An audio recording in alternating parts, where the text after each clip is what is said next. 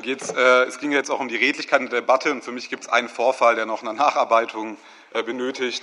Und zwar wurde ähm, auf einer Veranstaltung von der Retten-Dietebach-Bündnis im Seepark hat der altlinke Journalist Franz Aldes tatsächlich geschafft, die Bebauung des Stadtteil Dietenbach zu vergleichen mit dem industriellen Massenmord der Neonazis, dem Holocaust.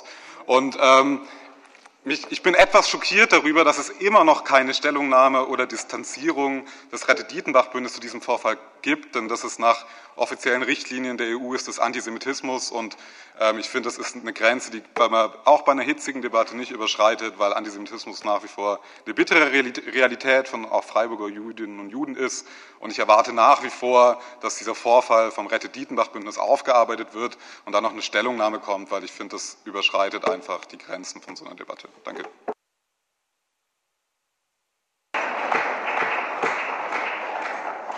Vielen Dank, Herr Waldenspul, für die klaren Worte.